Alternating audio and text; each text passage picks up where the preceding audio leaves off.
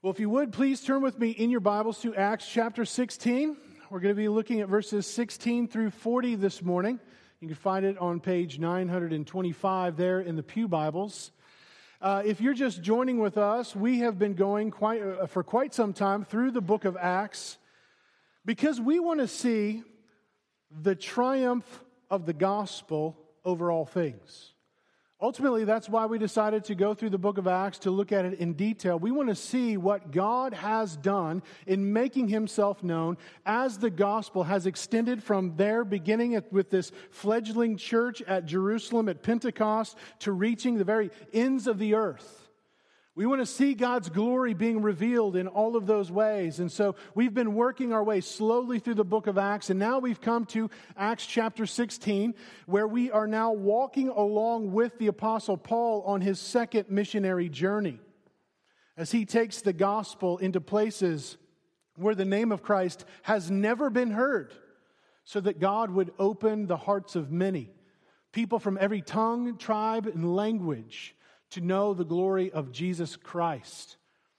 And so far, we've seen some amazing things. He's, as he's worked his way out, he's, he's gone through parts of what we know as the country Turkey, through Phrygia and Galatia. He tried to preach the gospel in Asia, uh, Mysia, and Bithynia, but the Lord prevented him from doing that because God wanted him to take the gospel then into Macedonia, which is what we understand as modern day Greece. And if you look there at, at chapter 11, again, it's page 925, we see that so setting sail from Troas, we made our way uh, a direct voyage to Samothrace, and the following day to Neapolis, and from there to Philippi, which is a leading city of the district of Macedonia and a Roman colony.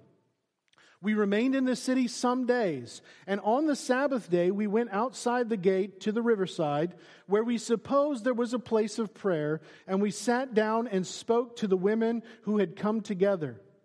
One who heard us was a woman named Lydia from the city of Thyatira, a seller of purple goods, who was a worshiper of God.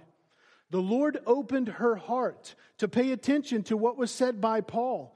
And after she was baptized and her household as well, she urged us, saying, If you have judged me to be faithful to the Lord, come to my house and stay. And she prevailed upon us. Now, I, bring this up because I think that more often than not, when we think about the triumph of the gospel, when we think about the power of gospel to save, this is the kind of situation that we think of where you've got these, these guys and the, you know they're pretty put together. They're, they're really you know religious people. They're zealous for the lord and god calls them out and they go into places where they find people who are already you know just pretty good pretty put together pretty religious already. And they just kind of you know help them to get over the hump to god. Now now clearly this was the power of god. This was the work of god to open lydia's heart to hear and to receive the gospel. But you know, I mean, yeah, she's basically got it together. She's basically all right. And so the gospel kind of comes in there. We see the triumph of the gospel to take somebody who is religious and to make them a little better. Somebody who's basically good and to make them a little bit better. Somebody who's basically got their life all in order and to make them a little bit better. But that is not me, or that is not my family, or that is not those people over here, or that is not the people that I have to deal with every single day. And so, sure, gospel triumphs in the life of people like Lydia, virtuous, well together women, or, or triumphs in, in the life of people like Paul. I mean, Paul's Paul. But not me. Not for those people. Have you ever felt that way? You read the Bible and you read these stories of transformation and, you know, all of these changes happening. You're just like, man, I, I, I don't know. That can't really be true, can it? I mean, God can't really save that person there. God, God really can't renew that area of culture. God really can't just you know, overcome evil in, in that capacity. You just see all the evil in the world. You, God can't really overcome and overwhelm that dull and apathetic heart. God can't help me in the midst of this affliction or that one. Have you ever felt that way? You see, I think it's easy for us to say that the gospel is triumphant. I think it's easy for us to even affirm what we read about in the pages of Scripture. Yep, God did that at that one point in time with those people over there, but that's not me. That's not these people. That's not us. That's not here. You see, it's another thing to truly believe that the gospel will be triumphant over our current situations, over the evil in our world, over the hearts of people that are enslaved by sin that we know, or people that are indifferent to the gospel altogether. And so, thankfully for us, the Bible isn't filled with stories of people like Lydia, where they're all just kind of put together, just need a little help getting over the hump to God, but, but instead we see God working in power from people from every walk of life, every, every background, every basically life that you could imagine. That the gospel really is triumphant and God really can indeed save anyone. And God does that not by delivering people from every hardship, every difficulty, every challenge that life might present them, but through and in the midst of every trial they endure. The gospel is triumphant even in the face of persecution. And that's what we're going to see this morning from Acts chapter 16, verses 16 through 40. The gospel will triumph no matter what we endure. The gospel will triumph no matter what we endure. And so let's begin reading Acts chapter 16, beginning in verse 16. It's a longer passage, so you will be helped to have the Bible in front of you. Says, As we were going to the place of prayer, we were met by a slave girl who had a spirit of divination and brought her owners much gain by fortune telling she followed Paul and us, crying out, These men are servants of the Most High God who proclaim to you the way of salvation. And this kept going, and she kept doing this for many days. Paul, having become greatly annoyed, turned and said to the Spirit, I command you in the name of Jesus Christ to come out of her. And it came out that very hour. But when the owners saw that their hope of gain was gone, they seized Paul and Silas and dragged them into the marketplace before the rulers. And when they had brought them to the magistrates, they said, These men are Jews, and they are disturbing our city. They advocate customs that are not lawful for us as Romans to accept or practice. The crowd joined in attacking them, and the magistrates tore their garments off of them and gave orders to beat them with rods. And when they had been inflicted by many blows, they, were threw, uh, they threw them into the prison, ordering the jailer to keep them safely. Having received this order, he put them into the inner prison and fastened their feet in the stocks. About midnight, Paul and Silas were praying and singing hymns to God, and the prisoners were listening to them. And suddenly there was a great earthquake, so that the foundation of the prison were shaken. And immediately all the doors were opened and everyone's bonds were unfastened. When the jailer woke and saw that the prison doors were open, he drew his sword and was about to kill himself, supposing that the prisoners had escaped. But Paul cried out with a loud voice, Do not harm yourself, for we are all here. And the jailer called for lights and rushed in, and trembling with fear, he fell down before Paul and Silas. Then he brought them out and said, Sirs, what must I do to be saved? And they said, Believe in the Lord Jesus, and you will be saved, you and your household. And they spoke the word of the Lord to him, and all who were in his house. And he took them that same hour of the night, and he washed their wounds, and he was baptized at once, he and all his family. Then he brought them up into his house and set food before them. And he rejoiced, along with his entire household, that he had believed in God. But when it was day, the magistrates sent the police, saying, Let those men go. And the jailer reported these words to Paul, saying, The magistrates have sent to let you go, therefore come out and go in peace. But Paul said to them, They have beaten us publicly uncondemned, men who are Roman citizens, and have thrown us into prison. And do they now throw us out secretly? No. Let them come themselves and take us out. The police reported these words to the magistrates, and they were afraid when they heard that they were Roman citizens. So they came and apologized to them, and they took them out and asked them to leave the city. So they went out of the prison and visited Lydia, and when they had seen the brothers, they encouraged them and departed. Now, friends, I hope that you can see from this passage that God clearly triumphs. The gospel clearly triumphs. Triumphs over evil, over persecution, over dull hearts.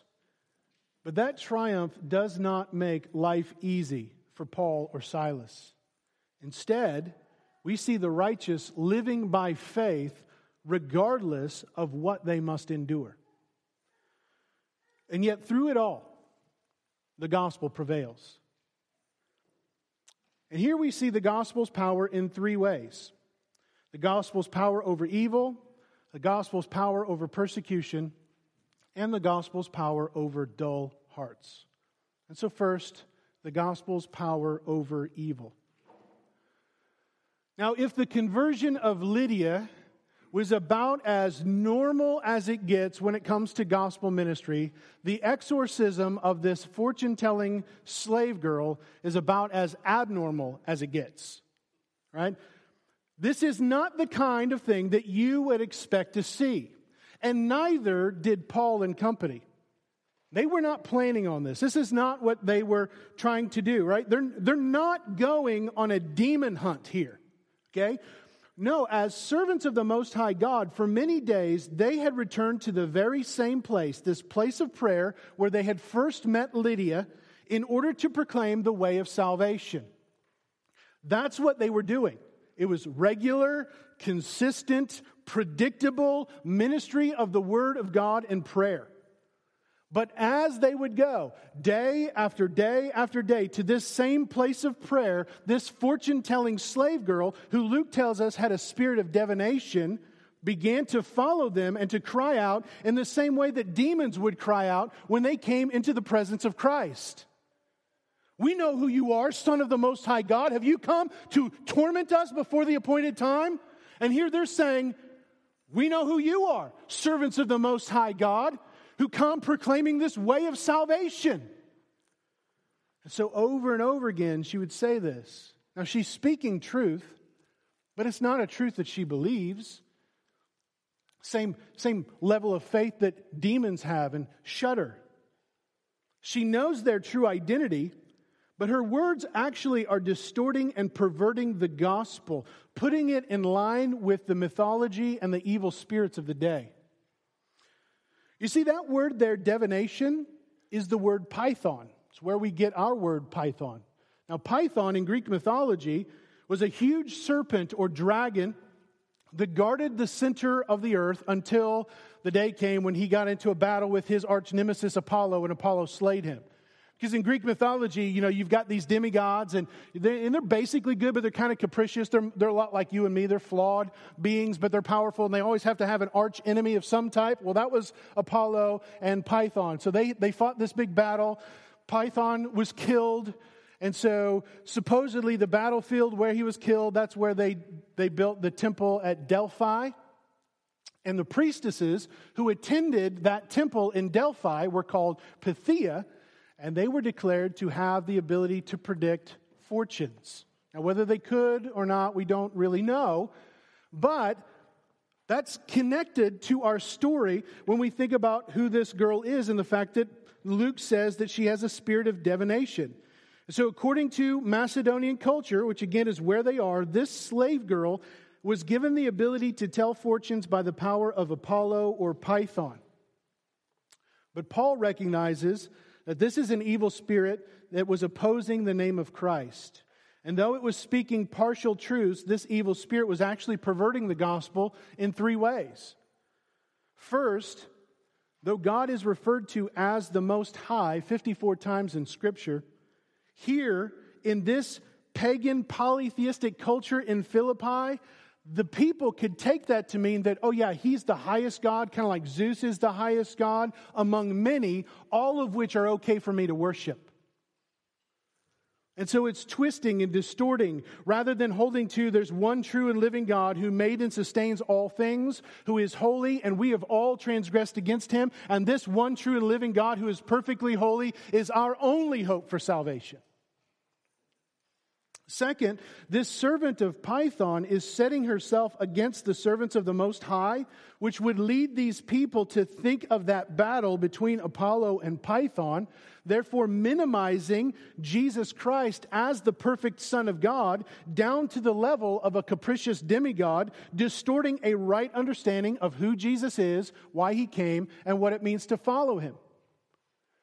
And a third issue Though Bible scholars have good reason for including the definite article, the Greek actually doesn't have it.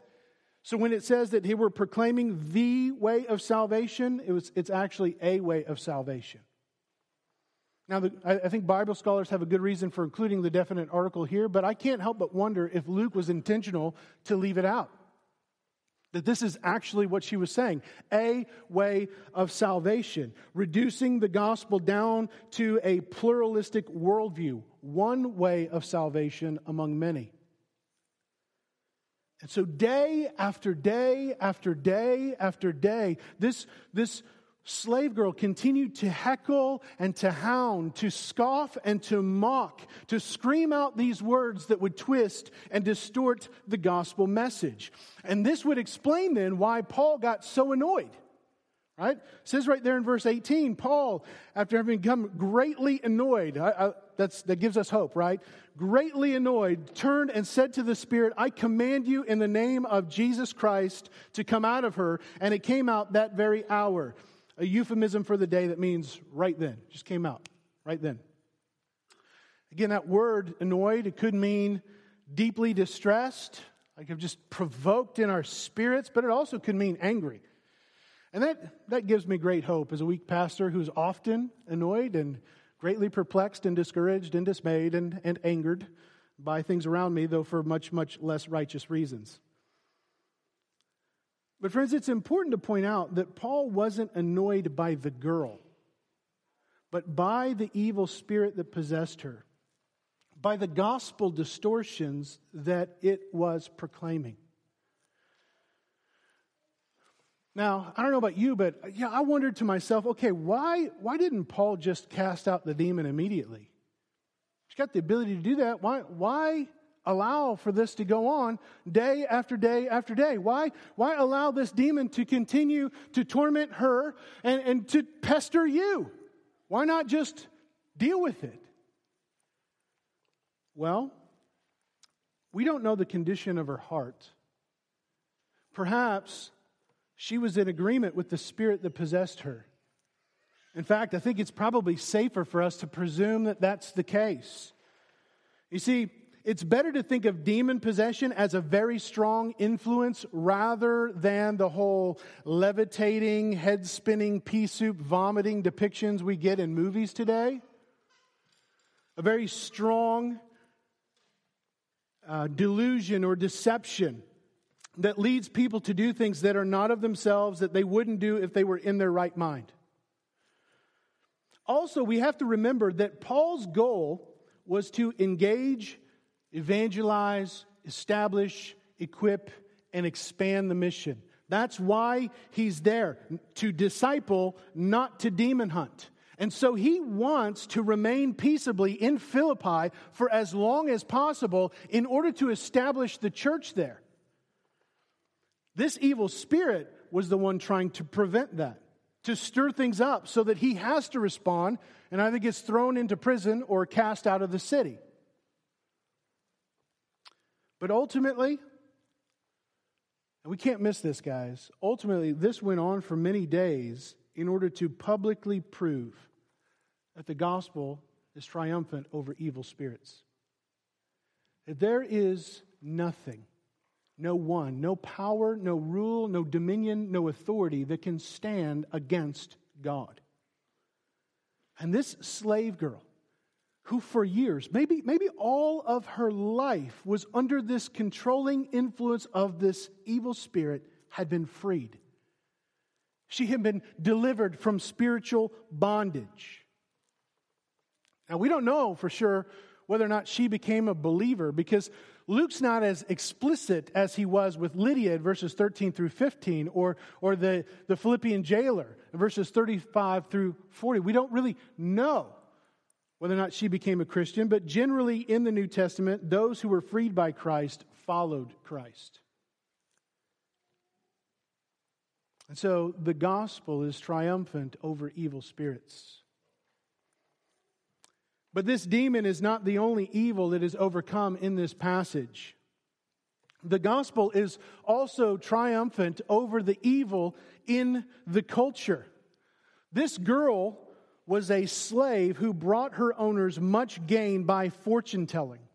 She was an object of profit. And yes, that's an intentional play on words just for you, Keith, right? Profit, object of profit, right? Profit and profit. So there you go, right? And, and these people, they did not care what happened to her, what she declared, how her words affected the culture, just so long as they could gain from it.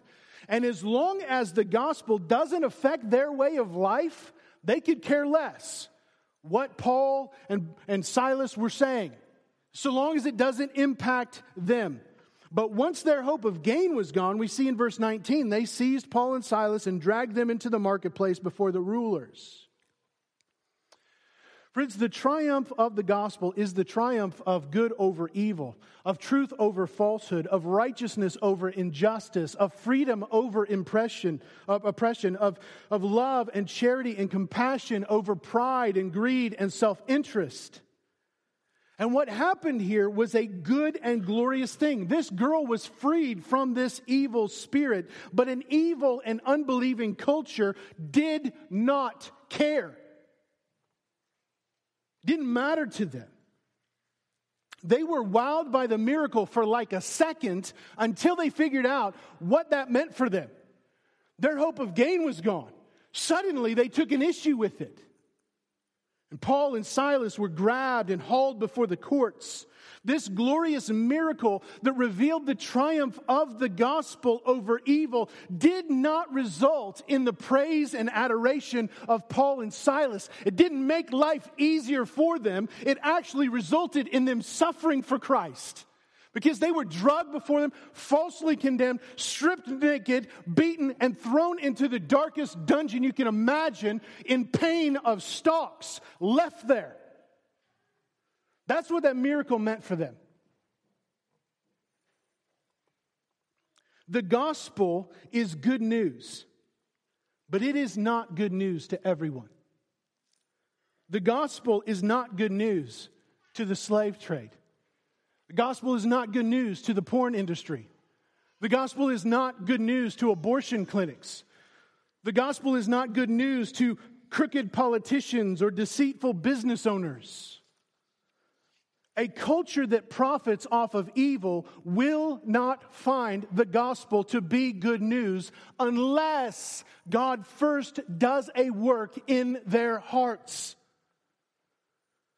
Friends, we're, we're not unrealistic about the gospel's renewal of culture. Sometimes people can feed you a real line about the redemptive aspects of the gospel on culture. People must first be saved before culture can be redeemed. That's why we don't put our hope in politics and elections. Because we can't just kind of hold it up a little bit. We've got to see the culture change, we've got to see hearts changed. Friends, we are not, when we take the gospel out there, we are not like little flower girls in a wedding.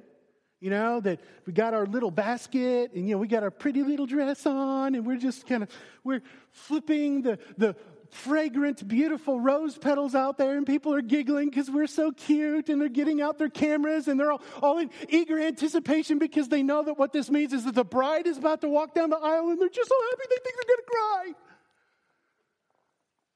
That's not what we do when we take the gospel out there. The gospel is the fragrance of life to many. But to others it is the fragrance of death. And they are grossly offended by it. And friends, if you if you go out thinking with this mindset that if I just go out, people are going to love me and they're going to love Jesus and life is going to get better and better and better always, and and that becomes your your expectation. And that becomes what you think is, is going to happen. What you're going to do is you're going to focus on aspects of our faith that our culture likes. And you're going to make those priorities. And you're going to leave out all the stuff that, that people don't like. You're not going to preach the whole gospel message. Oh, yeah, we can really focus on you know, bringing water to those who don't have clean water in Africa. That's a good thing. Good thing.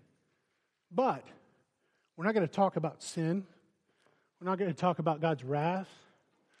We're not going to talk about how the gospel makes demands upon your heart that you must be transformed to follow Christ and not your own ambitions. Now, we must preach the whole gospel. And when we do, for some, the gospel will be grossly offensive, the fragrance of death, because it exposes the darkness and evil of the culture and in our hearts. And so they will hate it, and they will hate you because of it.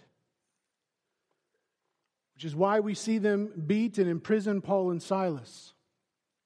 Friends, we have got to know this the gospel triumphing over evil, though amazing and glorious, might not be immediately pleasant.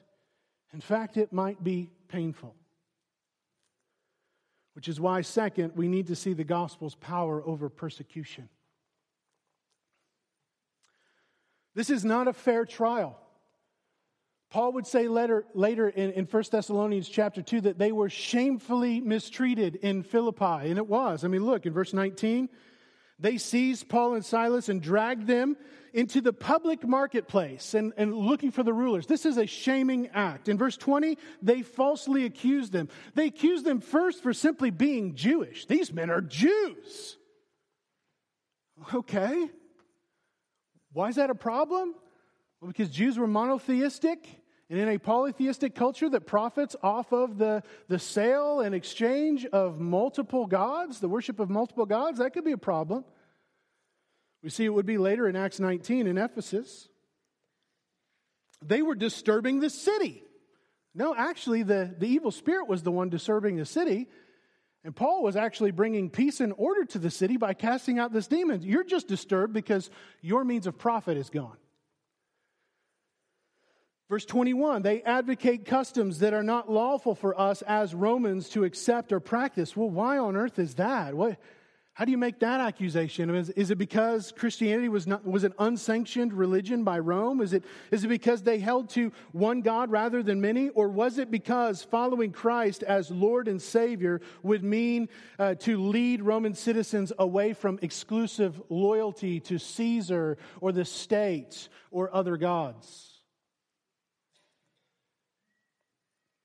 And without even hearing a word from Paul and Silas, without even finding out whether or not they were Roman citizens at all, we see that they drug them before the magistrates. The crowd joined in attacking them. The magistrates humiliated them by tearing off their clothes and having them beaten severely with rods. And they threw them into the deepest, darkest dungeon, fastening their feet in stocks, which would have been painful as they sat there in utter darkness, bleeding.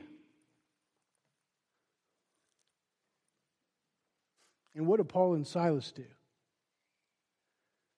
They pray and they sing. I just look at that, it's like, can, can that be real? Can that honestly be the case? That why aren't they lamenting? Why aren't they crying out to God in anger? God, what are you going to do about this? Why aren't they desperate? Why aren't they discouraged and despairing?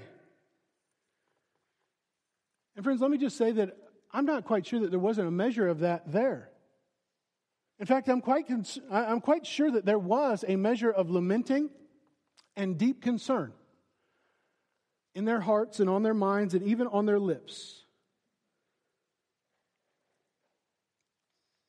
But yet, by praying and singing, it allowed them to focus on God, on His plan and purposes for the world, rather than wallowing in fear and pain.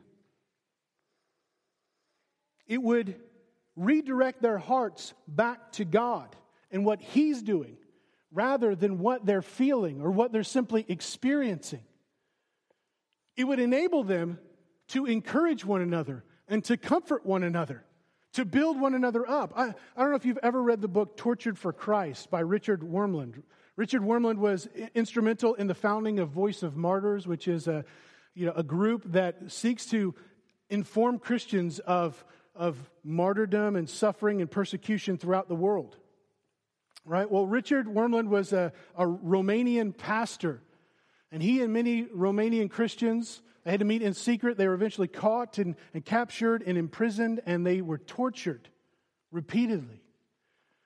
And they often speak of how, had it not been for the fact that they were building one another up and encouraging one another with prayers and songs, and even when they just, the, the pain was so intense that they lost sight of it completely, all they could do was say the name of Jesus.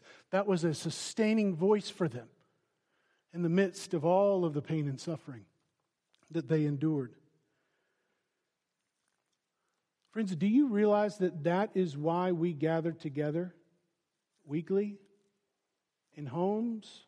Why we meet together to encourage one another and build one another up? Do you realize that this is why we, we read the word and we pray and we sing songs? It's not because this is our Christian duty. Because you, you profess faith in Christ, therefore you're obligated to be here. It's because these are the means that God has given us to strengthen us, to encourage us, to build us up, and to build one another up so that we can remain faithful no matter what befalls us, whether it be good or whether it be bad. That's why we're here. I hope that's why you're here. The word, prayer, singing doctrinally rich hymns, that's not a duty. It's God's means of strengthening, sustaining, and growing us right where we are, no matter what life throws our way. The strength that we gain from this account is not because Paul and Silas were perfect, because they were some kind of superhuman Christians, like super apostles that I can't even begin to, to think like that without any fear or frustration, just sitting there in the dark, all happy and clappy and smiling. The message is that God's grace and power was perfectly displayed in, for, and through them in the midst of their weakness and pain. The gospel triumphing over the darkness and over the pain and over the injustice and the humiliation of it all. That is what joy is. You've got to get this, right? Joy is not some peaceful, easy feeling. I'm just happy in Jesus all the time, and I can't wait to sing and to skip and to frolic. Joy is found when we stop looking to ourselves and to our circumstances and we start looking to Christ, to his humiliation, to his suffering, his death, to his resurrection and his exaltation to glory. Joy is not the absence of pain, sadness, or hurt, or the presence of a skip and a smile. Joy is the delightful confidence in the triune God who orchestrated, accomplished, and applied our salvation. read that this week on Facebook, of all things. Can't write off Facebook yet.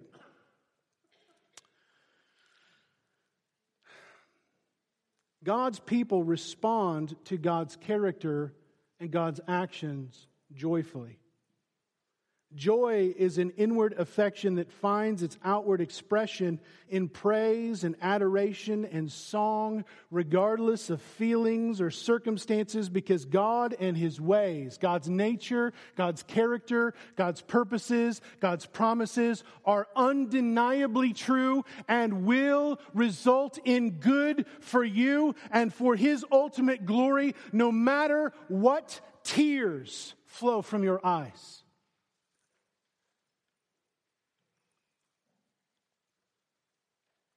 That's true even if I'm in pain and even if I'm surrounded by utter darkness.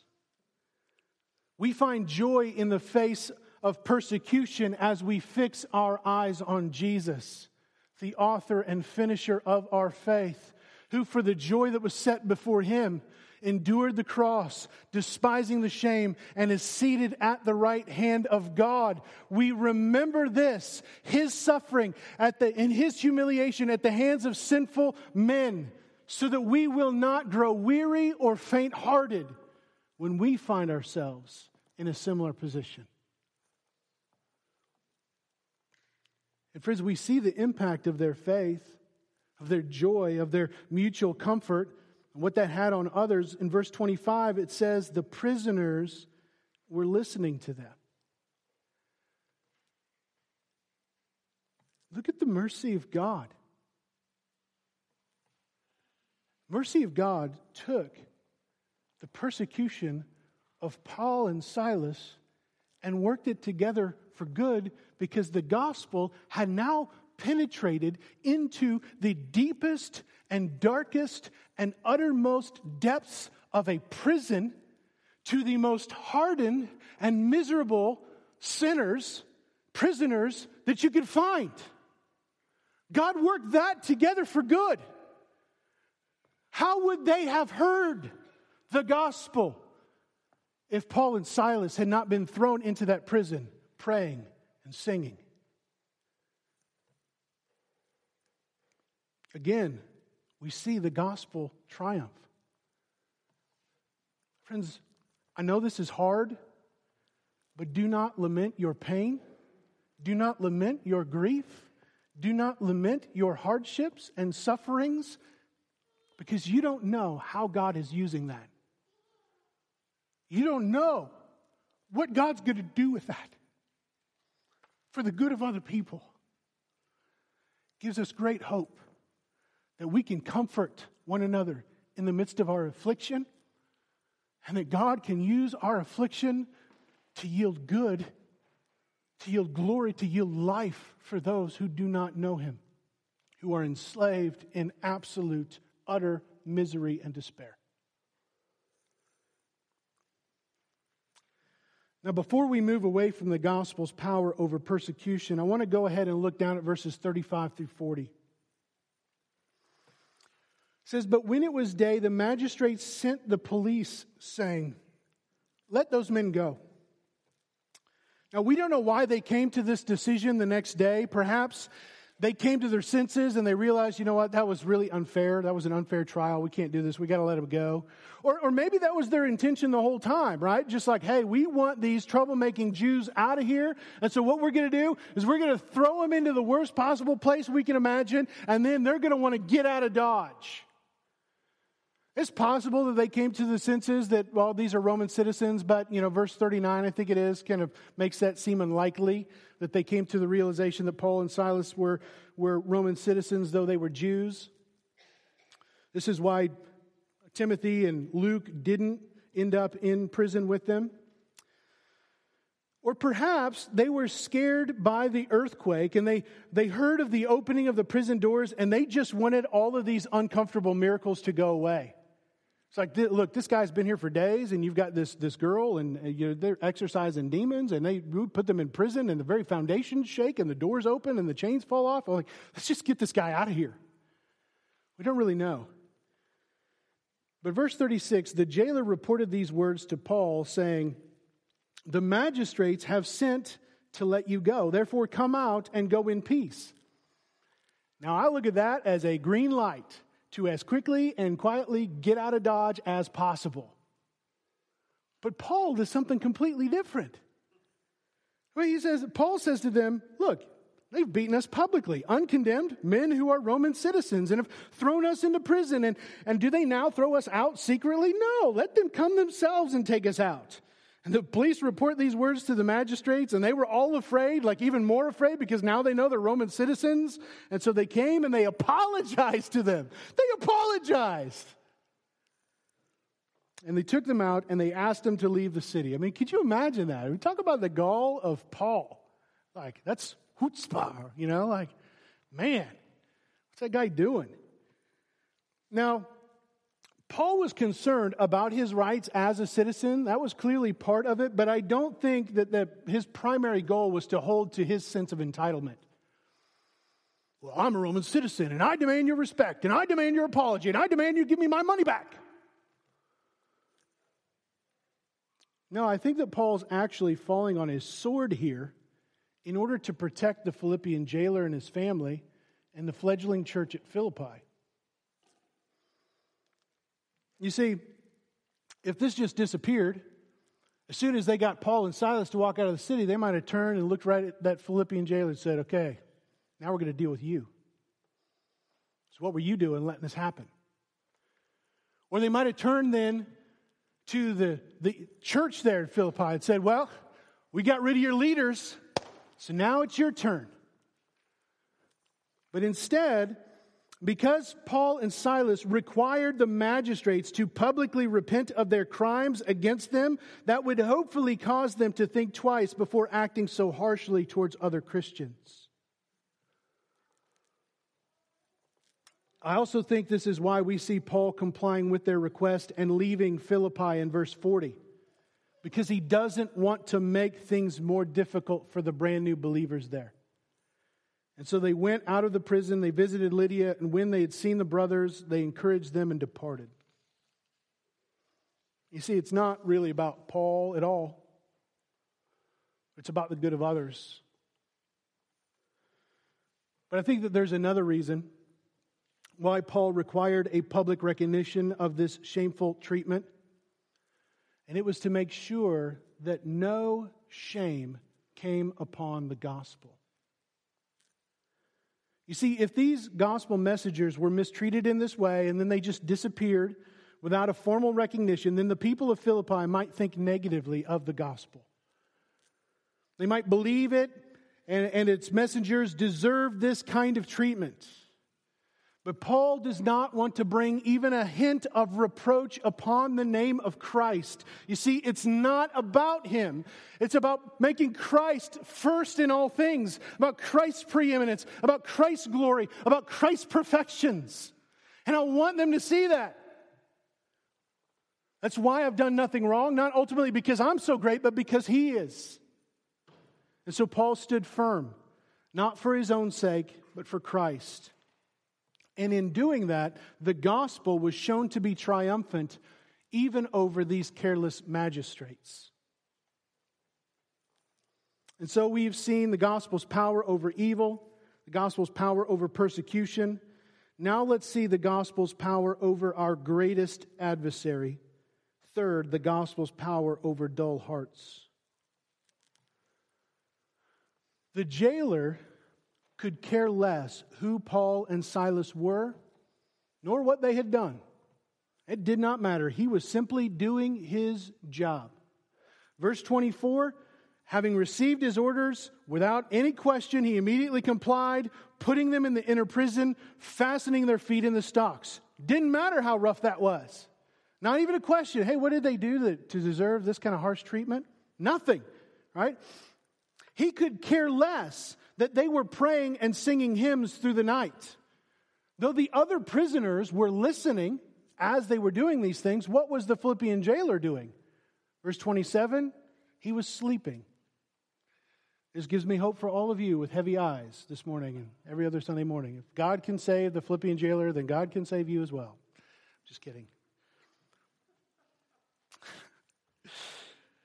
Honestly, though startled awake by the sudden earthquake, he could care less about the tremor or even the fact that the doors were open, only about his job. He pulled his sword and was about to kill himself because he supposed that the prisoners had escaped, and it was better that he take this upon himself and do it quickly rather than to, to leave himself in the hands of his commanding officers who might do it much more painfully.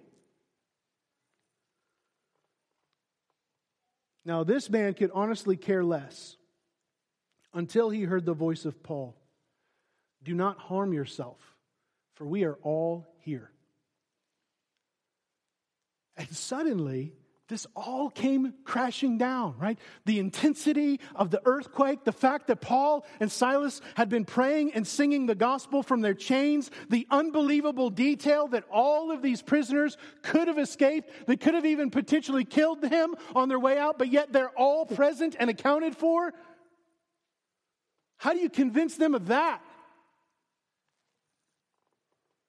And he's trembling in fear because he has just been confronted by the power of the gospel and he does not know what to do. And so he fell down before Paul and Silas and he begged them, Sirs, what must I do to be saved?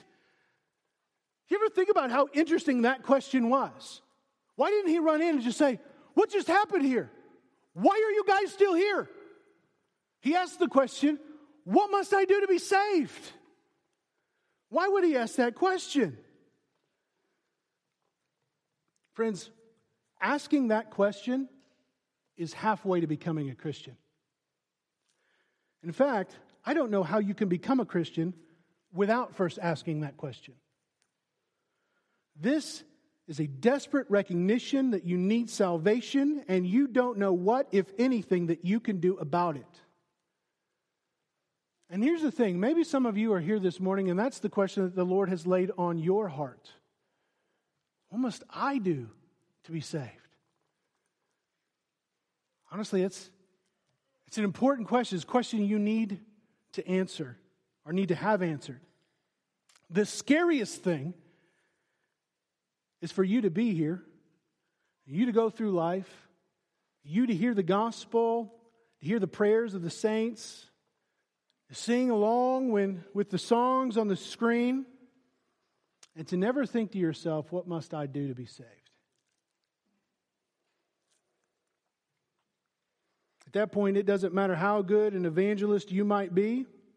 You can share the gospel of Jesus Christ with them all day long, and they might be polite. They might give you a, a, a nice, silent, polite head nod, but inwardly they could care less because they do not think they need to be saved. Now I'm okay. Pretty much got things together. You know, I'm just doing my job, basically a good person, trying to contribute to the betterment of society in my small little way, you know. Just pretty much got things together. I might go to a worship service a time or two, you know, because friends ask me to come along, and you know I want to be a friend to them, and but uh, I don't really see the need. I imagine that if there's a God out there that, uh, you know, he's really not all that demanding and he's probably just okay with me. Right? I, I'm not the best person out there, but I'm certainly not the worst. There's a whole lot worse than me. And as long as I stay away from the really, really bad stuff, then, you know, I'm fine. Or even if I do commit the bad stuff, basically all I really need to do is say I'm sorry and, you know, I'll be all right. But I don't need to be saved. That might be fine for you. That might be what works for you, but you know, I'm okay basically the way that I am. And many go through life just like that dull and indifferent toward their true need of salvation. Just thinking, man, I don't really need it. It doesn't really matter. I, I don't really care. But, friends, if that's you at all this morning, I've just got to ask you are you so found that you don't need to be saved? You think that you're so wise, so smart, so intelligent, so put together that you don't need the grace of God to open your eyes and ears and mind and heart to receive the gospel? Do you honestly think that you're so good that you don't need forgiveness? That you've got it all together enough that you don't need God's help? That your life is just so great and so good and so together and so full that you don't need a resurrection. Friends, some of you need to be asking that question What must I do to be saved? But you know, through the course of days, from the time where this slave girl started crying out up until that sudden earthquake in the early morning hours, this jailer had heard enough of the contours of the gospel. There had been enough sort of seeds that were starting to be sown, and, and he was able to see the joy of these Christians as they prayed and sang despite their shameful treatment to know that he was not okay. That he desperately needed salvation. And just like the good woman Lydia, God was opening his heart to pay attention to what Paul had said. And in God's power, he uses the praise and respectable behavior of these persecuted Christians. Again, you, you don't know what they're saying or what they're hearing, even among the most hard hearted and calloused people. And God, in his power, was using the crisis of this sudden earthquake to wake this jailer's dull heart to his greatest need. You see, God had brought him to the end of himself. And he asked that question What must I do be saved? The answer is to believe in the Lord Jesus, and you will be saved. You and your whole household. And they spoke the word of the Lord to him and to all who were in his house. They spoke the word of how the, the perfect Son of God came and took on flesh and lived a perfect life, a life of obedience to all God's laws, the kind of life that you and I, we can never ever live. And God gave up that life by dying on a cross for sin to pay the penalty that sin deserved. By his blood, he had covered God's wrath. God, he rose three days later to prove that he was indeed God's son, that he was indeed Lord, worthy of all glory and admiration, that he had indeed covered God's wrath against sin. The power of sin and death was defeated, and that all who repent of their sin and believe in him, who call upon his name and follow after him in faith, will will be reconciled to God forever to live with him in his glory.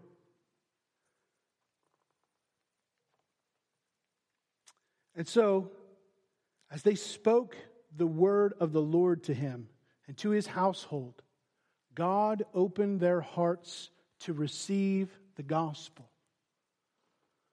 Gospel being triumphant over many dull hearts. Is the Lord opening your heart this morning to believe in the Lord Jesus? That's ultimately the question for you.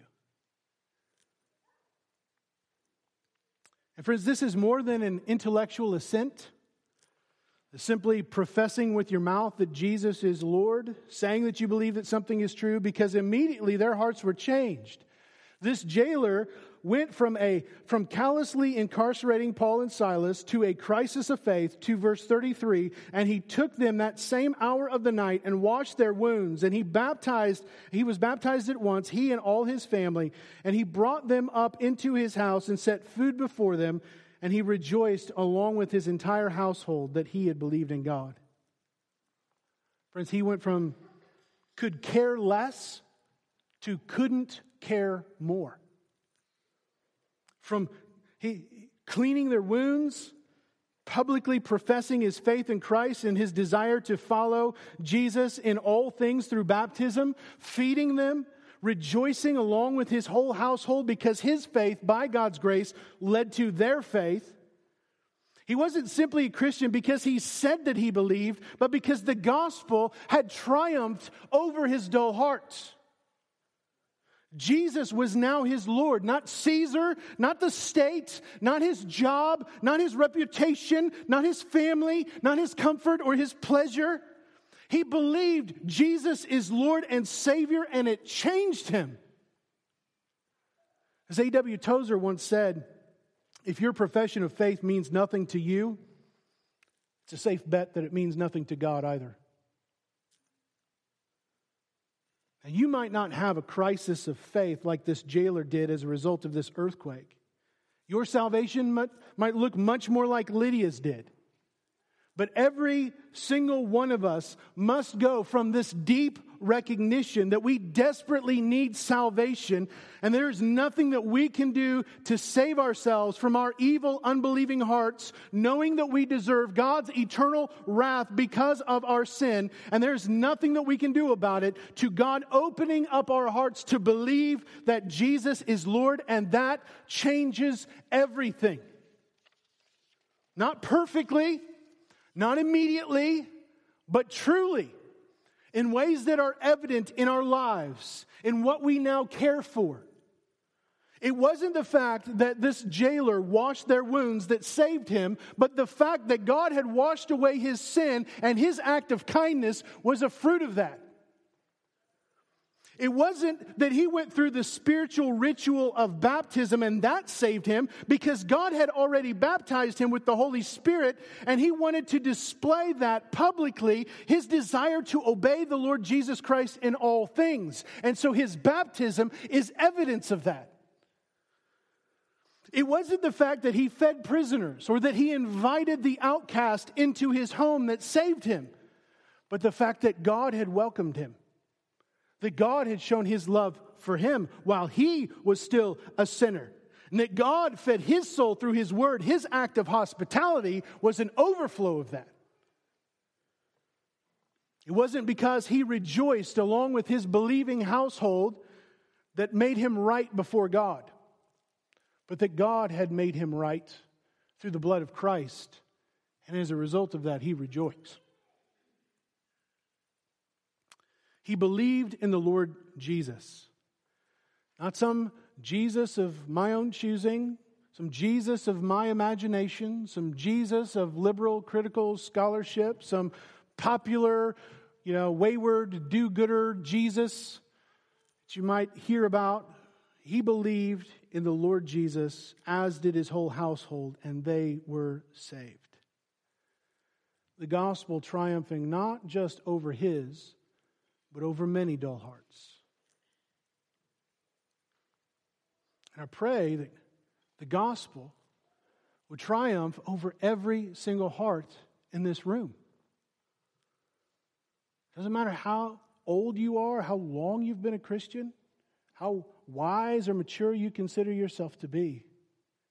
They're all areas of, of our own lives and our hearts where the gospel needs to pervade and overcome dullness and apathy. The gospel will triumph no matter what we endure. It will triumph over evil. It will triumph over persecution. It will triumph over dull hearts. But, friends, that does not mean that life will be easy for those who follow Christ. There are two miracles that God worked in this text. He amazingly saved this girl from possession of this evil spirit. But it resulted in intense suffering for Paul and Silas. It didn't make their lives better. They were humiliated, beaten, and imprisoned. Sure, the prisoners, they heard the gospel as they prayed and sang in the midst of their darkness and chains. God provides a second miracle in shaking the very foundations of the prison so that the doors came open the chains fell off. But God did that work to deliver not Paul and Silas, but the Philippian jailer and his family. It was not for them. And what it would result in was them going back into the prison, them being set back before the magistrates, and them having to leave Philippi which is not what they wanted to do. They returned to that prison to protect the jailer's family, to protect the church, and to vindicate the gospel. And no matter what they endured, we see that the gospel triumphs. Their suffering resulted in glory for those who were being saved. And it was a miracle. And Paul says this often. He said it in Ephesians when we looked at it a few years ago. My suffering is for your glory. It's for your glory, not mine. Now, how could he say that? He says it because we have already received all the glories in heaven in Christ Jesus. They're all ours already. There's nothing that this world could add to or take away from that. And so I got nothing to gain in it, but you have much to gain. And so he can say that I'm, I'm willing to suffer for your glory because I have already triumphed in Christ. God's grace can do that because the gospel has triumphed in our hearts and we have already been given all the glories of heaven in Christ Jesus. Friends, it is because the gospel has triumphed that we will endure.